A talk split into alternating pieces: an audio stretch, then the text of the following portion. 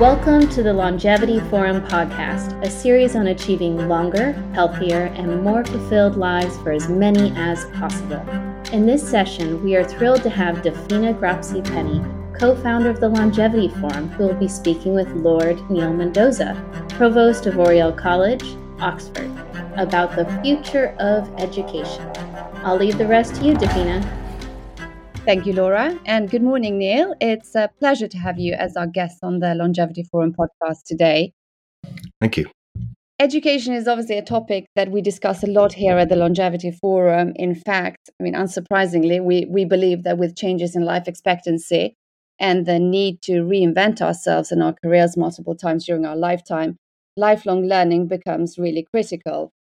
So, as the provost of one of the leading colleges at the University of Oxford, we're very keen to hear your perspective on how you see education evolving to respond to longer lives. But before we talk about the future, I thought we could perhaps uh, give a little bit of historical background for those uh, listeners who perhaps are not familiar with Oriel College, given that our audience is uh, global. Of course. So, Oriel College is one of the constituent colleges at the University of Oxford. Um, it's an old college. We were founded almost 700 years ago, so we're coming up to our anniversary, which is a very exciting thing. And we do two things we educate and we also provide a place for research. We educate undergraduates and graduate students in a whole range of subjects across the humanities, the sciences, and the, and the social sciences. And we are right in the centre of Oxford, a lovely home for students we're quite a traditional college. People should come visit. That's quite a legacy, and uh, I'm sure one that will made, be made even greater as the college benefits from changes in life expectancy. Um, and I, sp- I, suppose for Oxford University, demand has never been an issue. Supply has always been tight in terms of intake. So when we talk about longer lives and possible increases in future demand, how does that change things for you, and how are colleges like yours preparing to promote lifelong learning? I don't know how much preparation um, we've done so far. The university has always had a model for continuing education. It has um, a department called the, called the um, Department for Continuing Education, takes about 15,000 students a year from right across the world, 160 countries, and you can do courses daily, weekly, monthly. You can do courses online or in person. You can do courses that result in undergraduate or postgraduate certificate Unlike other universities, they have a system for being able to transfer certain types of credits across partner um, universities and, and colleges of, of higher education. So there's something going on at the university level.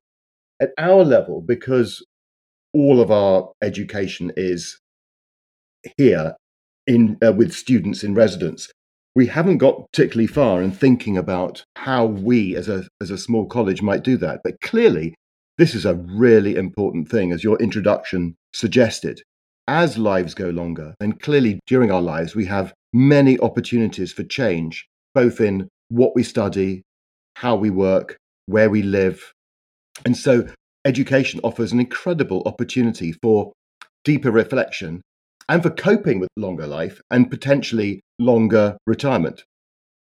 Absolutely. Uh, but so in terms of, um, it, it's interesting what you said because I hadn't really thought about all the the online learning as well, because it, which, which is one way of increasing capacity and broadening um, the reach to to more and more people. You know, not just those who are physically in the colleges, but around the world.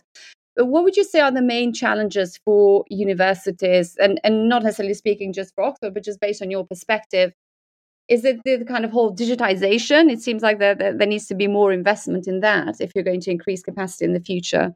Yeah, there are many challenges for universities. I mean, in a sense, a university, certainly at the undergraduate level, was a place where young people, in the UK, this is in particular, could leave home and experience, um, you know, in, in, a way, being a bit more independent between the ages of, say, 18 to 21. Now, clearly, that's going to change with an on, with a with a move towards a more online model. And we're already seeing, as a result of the pandemic, the um, acceleration of the move to online, whether it's online tutorials or online examinations. You know, I just wonder um, Dafina, what's going to happen because there are great tensions within these university structures. Universities are not there just merely to educate. They are there equally to do research. And Oxford, the University of Oxford, is, in fact, is a massive um, research university. And sometimes the tension between the education piece and the research piece um, comes to the fore. And I think that's going to have to be um, dealt with. The funding model is is another one that's going to have to be dealt with. Certainly in the UK, I can't speak for the international market, but here in the UK, at the undergraduate level, the government sets fees at a certain rate, which is below um, the, the which is below our cost. So at some point, that will have to change. And have you have you thought about what this does to your funding models? You know, it, presuming you know things will have to change, but have you changed yourself how you approach fundraising outside of obviously the the, the fees from students? Yeah, well, we Oriel College, like the other colleges at the University of Oxford, and like many other things, we're a charity, and so fundraising is very much a part of our lifeblood and what we're here to do the model of an Oxford College is that we provide a very intensive tutorial structure for our undergraduate students, which means that they have one, two, or three sessions a week with a tutor when there are only two or three of them in the room. So it's an incredibly wonderful experience, but that is a very expensive um, offer. And it's not one that we want to stop doing. So in order to fund that, we need to continue to uh, to fundraise and make sure that we can give students the benefit of that extraordinary um, time they have with some of the great experts in their field on a personal level. And I suppose infrastructure is another area that will need to change as we live longer, as you have more and more cohorts, I suppose, coming to universities for that continued education. Where do you look for for inspiration? I suppose you, you already outlined that, that there are limitations in terms of you know how much you can increase capacity within the college in terms of like the physical presence. But if you're thinking about different cohorts coming to university, you know, lifelong learning. How do you adapt the infrastructure for, say, older people accessing university? Uh, and, and where do you look for inspiration? Of course, business schools have, have tended to have more older people attend business schools. Do they provide an inspiration in this area, for example? Yeah, they do. We have a business school at Oxford, um, the Saïd Business School, which is extremely good. And we also have business school students at Oriel College who who um, then go and do their course at Saïd. So we're quite used to having um, older older students. I just think also we have to think a bit more widely than just the university system.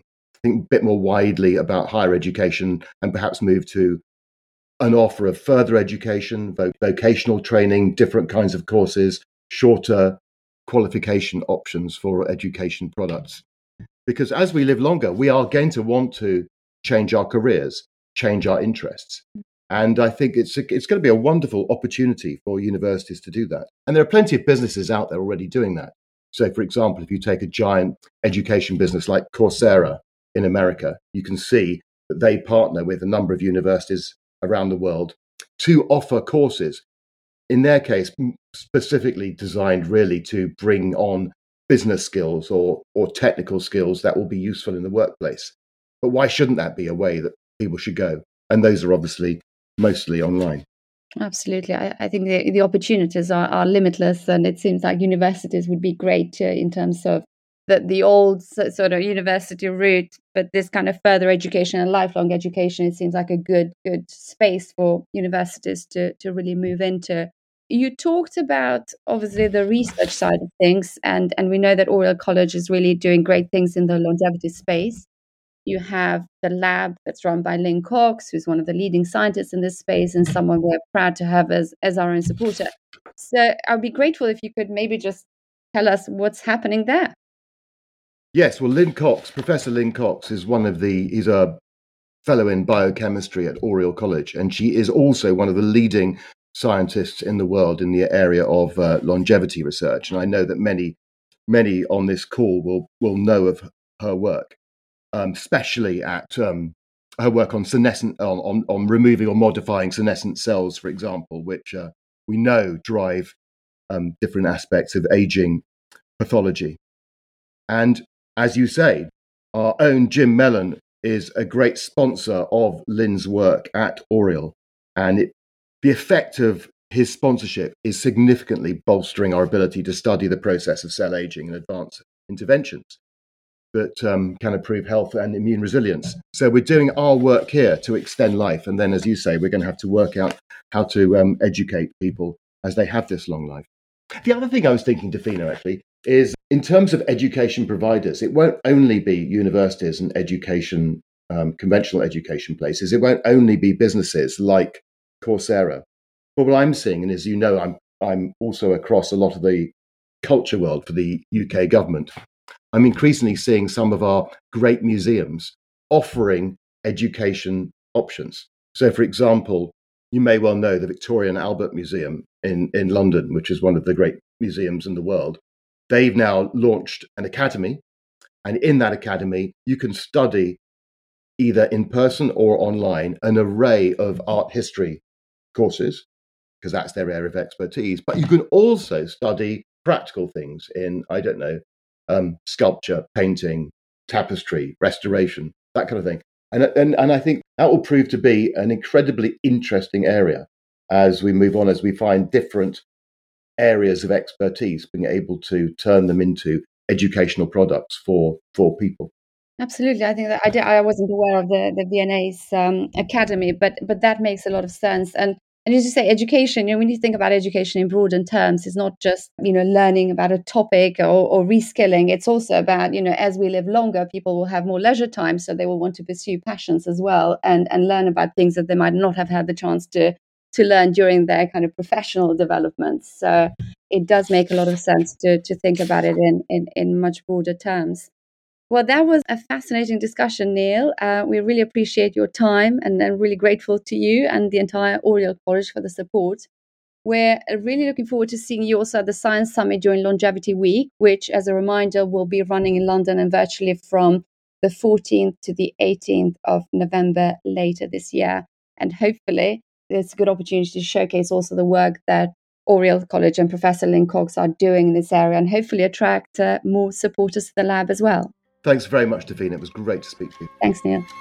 This broadcast has been brought to you by Longevity Forum as part of Longevity Week 2022. For more podcasts, visit our website, thelongevityforum.com, or follow us on Twitter, longevity underscore forum.